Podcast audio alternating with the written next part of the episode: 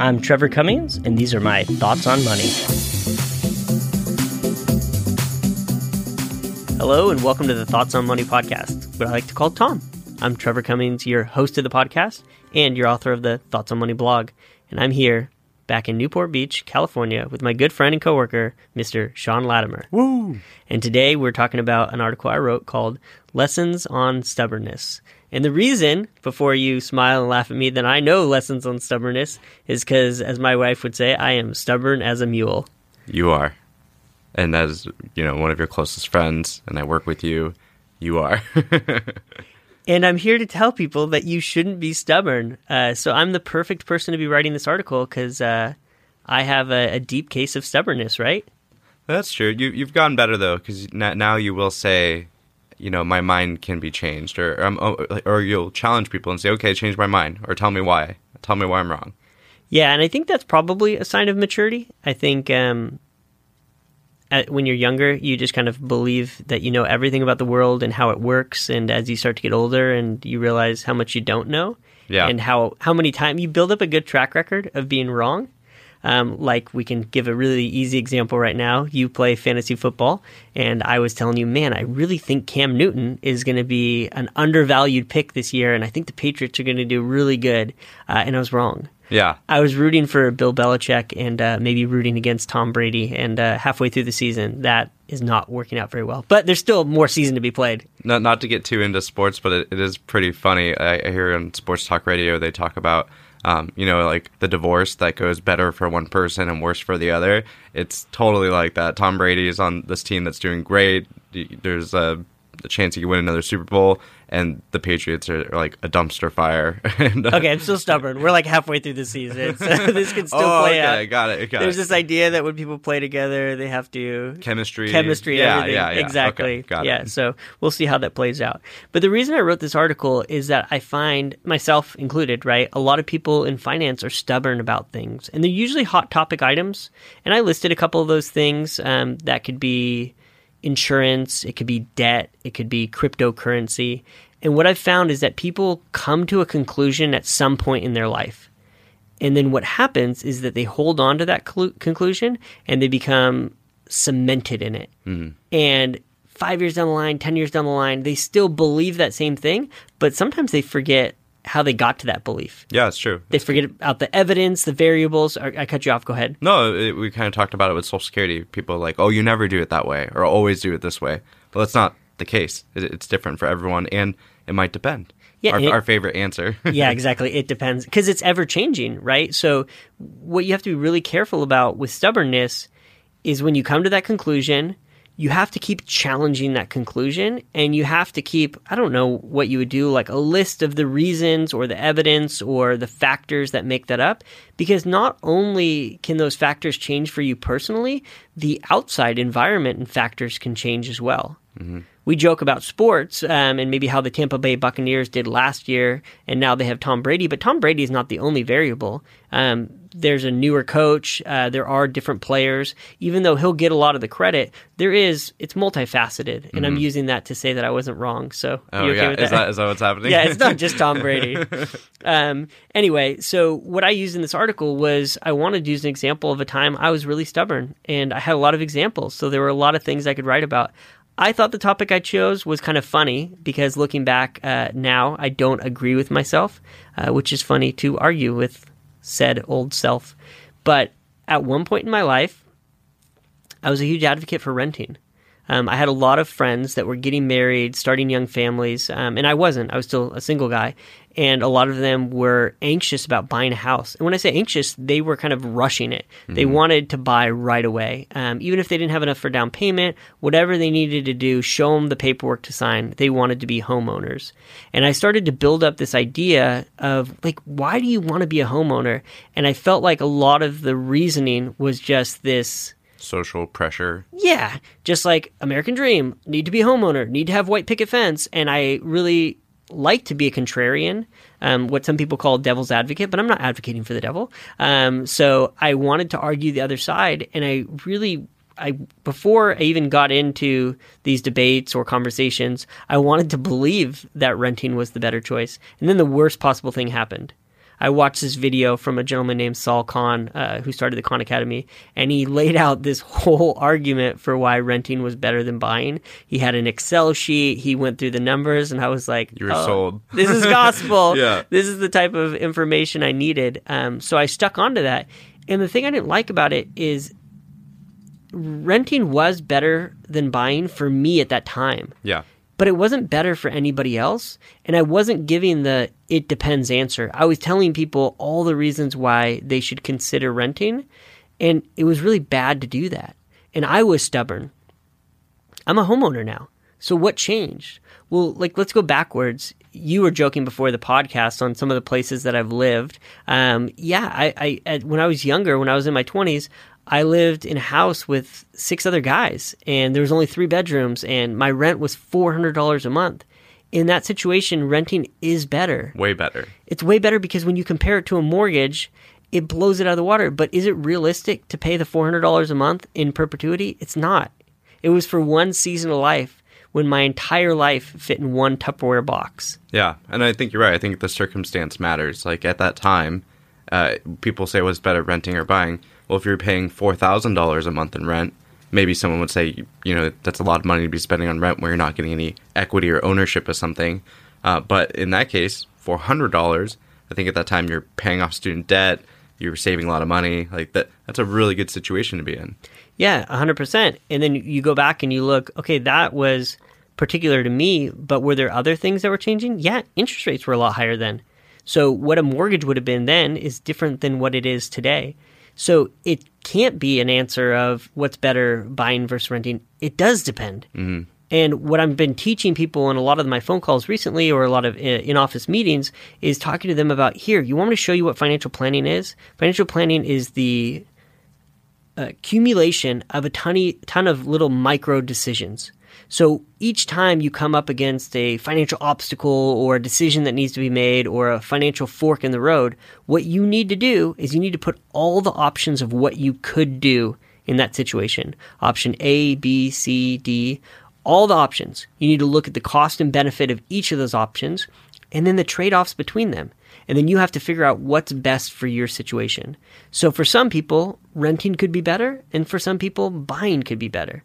And when I was single and renting a room and my whole life fit in one Tupperware box, renting was better because it was more cost efficient. Renting was better because I liked the flexibility of being able to move, you know, live by the beach for a couple years, live a little bit more inland, live closer to work, um, and be able to move and make those changes. When I started a family, that wasn't true. Yeah, you, you mentioned something in the article that I, I didn't even really think about, but when you're renting with the family and kids, and then something could change and you guys have to move, I, I didn't even think about that. That that could be really stressful. And it's a terrible thing, right? If you're a renter and your landlord comes to you and they say, "Hey, we decided to sell this house, and the buyers are going to move in in 60 days," um, that's a huge change for your life. What if a lot of other things are going on in your life? Like COVID and uh, work circumstances Job are changing, change, yeah. and all these things, and then somebody's throwing that curveball at you. Guess what? That curveball doesn't show up on the financial calculator. Mm-hmm. So you have to look at these qualitative factors. And what is this article all about? It's about stubbornness. If you're stubborn and you come to this conclusion, and then you go into one of those circumstances that you didn't measure that risk that was possibly out there, you're getting slapped in the face for being stubborn. Yeah. Another thing too is uh, I've talked to a lot of clients about it is uh, putting a price on the peace of mind because uh, it comes up a lot where should we pay off the mortgage or should we save it and contribute somewhere else where maybe the dollars and cents add up that not paying off the mortgage and borrowing at a lower rate makes more sense but the peace of mind and if they're kind of adamant about that peace of mind and reducing future costs and all that good stuff. Do you have that situation come up with clients where you have to factor in like the emotion part too, even if the math might say one way is better? Yeah, you know your clients really well. So when they ask me that question, I always tell them this Do you want the textbook answer? Do you want the academic answer? Do you want the answer that works out in the calculator? Or do you want me to give you the answer that I know like fits best for your situation based on your own values, beliefs, and what you want? Because those two answers are very different, and you start to bifurcate this idea of quantitative quantitative factors and qualitative factors. And you start to learn as you get older, I think, that those qualitative factors that are murky, they're not easy to assign a dollar sign to, actually matter a lot more. And like you said, you use words like peace of mind or whatever you might say. Um, those factors need to be handled through conversation, Yeah. through a dialogue, not through math.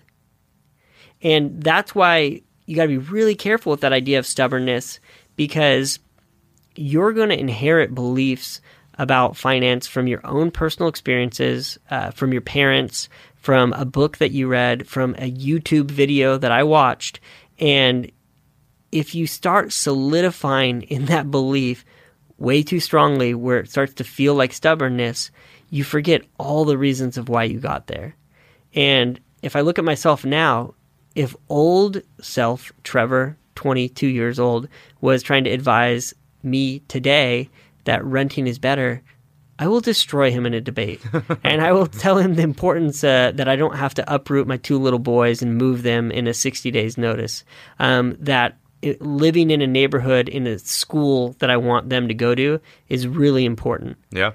And the other factor that I actually wanted to write this entire article about, but after thinking about it, it just became a different article, was when I was first thinking about this, I never realized how much of a hedge on inflation a mortgage is.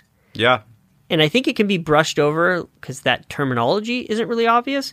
But what I mean by that is when you get a mortgage, let's say the most common mortgage is a 30 year fixed rate mortgage Yeah. you're fixing your housing expense for 30 years. That's a pretty long time. Yeah. 30 years is a really long time. You're only going to live a couple increments of 30 years in a whole lifetime. Hopefully more than a couple, but yeah. Yeah, 30, 60, 90, I guess, I maybe guess, if we're, three. I guess Yeah, if we're adding to from now, yeah. exactly. Um, so the, my point is, what happens when I do the calculation and I figure out, oh, rent is cheaper, and I'm going to make this all just based on dollars and cents that I want to rent versus buy. What's going to happen with rent is your landlord wants to make money on this property. Yeah. They're going to increase your rent, maybe not every year, maybe every other year, and it's going to look a lot like inflation. So it's going to be like 2 to 3%, and it's going to creep up, and you're not going to recognize it. And I remember from when I did rent, because I remember our first place was like $1,500 a month. And then I remember our last place renting was like double that. Yeah. And I didn't really notice it. It was kind of the boiling frog as I went Yeah, along. yeah. But if you don't factor that out when you're doing some sort of financial planning, you can be selling yourself short because you're going to think that this rent cost is going to be fixed in perpetuity, which it absolutely is not going to be. Yeah, and that's just happened in this area with real estate prices to begin with. Uh, I grew up in Orange County area, and I, I remember seeing houses in neighborhoods that were three, four, five hundred thousand dollars that are now seven, eight, nine hundred thousand dollars, and I and it's like everything in life, but it, it was pretty amazing thing to because you assign things value and you look at it like, oh, I've never spent eight hundred grand on this house because I remember when it was four hundred, and it just creeps up on you, like you said. Yeah, and that's why I'm really careful too when people are having those conversations because I I remember saying back in I don't know, call it 2015, where I would never pay X dollars to live in that neighborhood. That's mm. just way overpriced. There's going to be a correction. There's going to be all these things. Okay, five years later, you're paying like 30% more. Yeah. So you got to be really careful because by making those statements, you're definitely speculating or forecasting of what the future will look like. Go ahead. Yeah, maybe this is a, a good segue, or we should maybe save it for a future article. But what do you say to people when they when they say like, "Oh, we really want to buy a house in this area, but we're gonna wait for the right time"? You know, I have a feeling it's kind of frothy. The bottom's gonna fall out. What do you say to people that say that? Yeah, there's this book, and I've never read it cover to cover, um, but it's called Super Forecasting. And Phil Tetlock talks about this idea of all of our little biases and different things on how we think we can do a really good job at predicting the future. But most of us, a majority of us, like 99% of us, whether you're on TV or whatever, are horrible at it. Um, so anytime you find yourself forecasting, not just for fun, not just you and I talking about Cam Newton, right? That's just Yeah. for fun. But when you're talking about forecasting and then making huge life decisions on that, don't do that. so what I do with that person when they start doing that is I start to pull on that thread. What's your confidence level on that forecast? That's a, that's where you start, right? So you think there's going to be a correction. You pull on the thread. How big is that correction going to be? They say 20%. Okay, so you think everything's going to get 20% cheaper. When? Then they have to assign a time to it. Okay, now what kind of confidence would you assign to that? Is there an 80% chance, a 90% chance? When you go far enough down that line, I think people will lose confidence in their Yeah, own forecasting. And then, secondly, then you attach a dollar amount. Would you be willing to wager on that?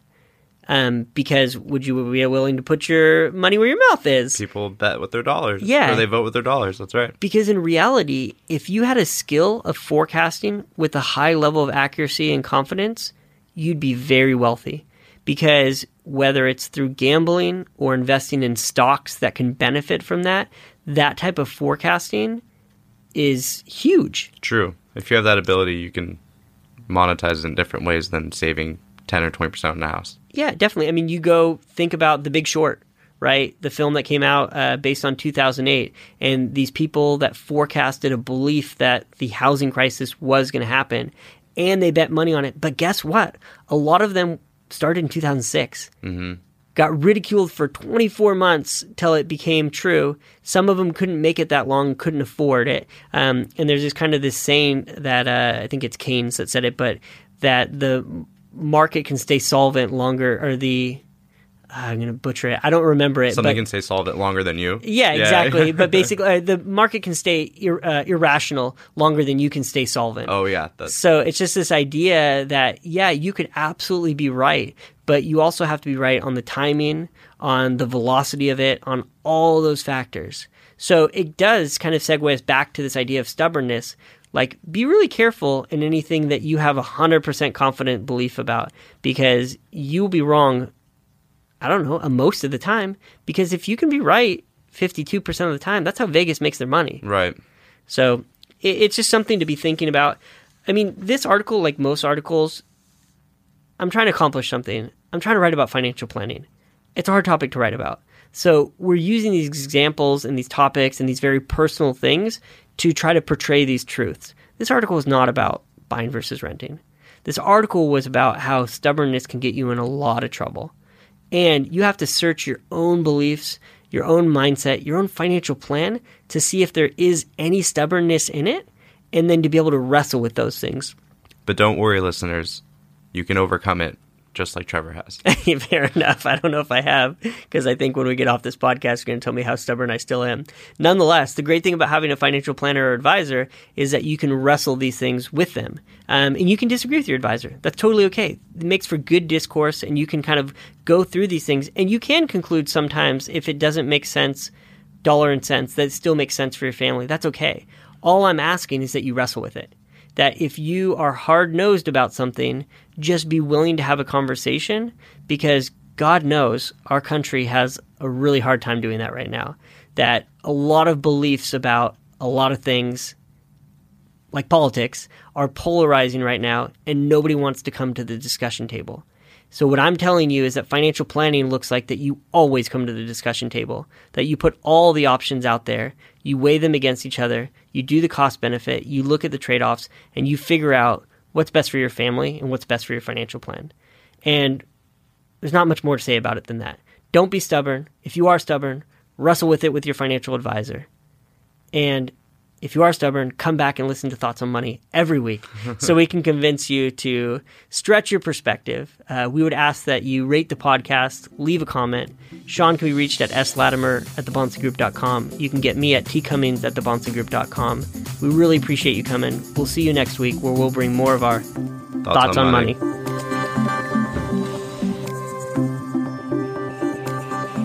The Bahnsen Group is registered with Hightower Securities LLC, member FINRA and SIPC, and with Hightower Advisors LLC, a registered investment advisor with the SEC. Securities are offered through Hightower Securities LLC. Advisory services are offered through Hightower Advisors LLC. This is not an offer to buy or sell securities. No investment process is free of risk, and there is no guarantee that the investment process or the investment opportunities referenced herein will be profitable. Past performance is not indicative of current or future performance and is not a guarantee. The investment opportunities referenced herein may not be suitable for all investors. All data and information referenced herein are from sources believed to be reliable. Any opinions, news, research, analysis, prices, or other information contained in this research is provided as general market commentary. It does not constitute investment advice. The team and Hightower shall not in any way be liable for claims and make no expressed or implied representations or warranties as to the accuracy or completeness of the data and other information, or for statements or errors contained in or omissions from the obtained data and information referenced herein. The data and information are provided as of the date referenced. Such data and information are subject to change without notice. This podcast was created for informational purposes only. The opinions expressed are solely those of the team and do not represent those of Hightower Advisors, LLC, or any of its affiliates. Hightower Advisors do not provide tax or legal advice. This material was not intended or written to be used or presented to any entity as tax advice or tax information. Tax laws vary based on the client's individual circumstances and can change at any time without notice. Clients are urged to consult their tax or legal advisor before establishing a retirement plan.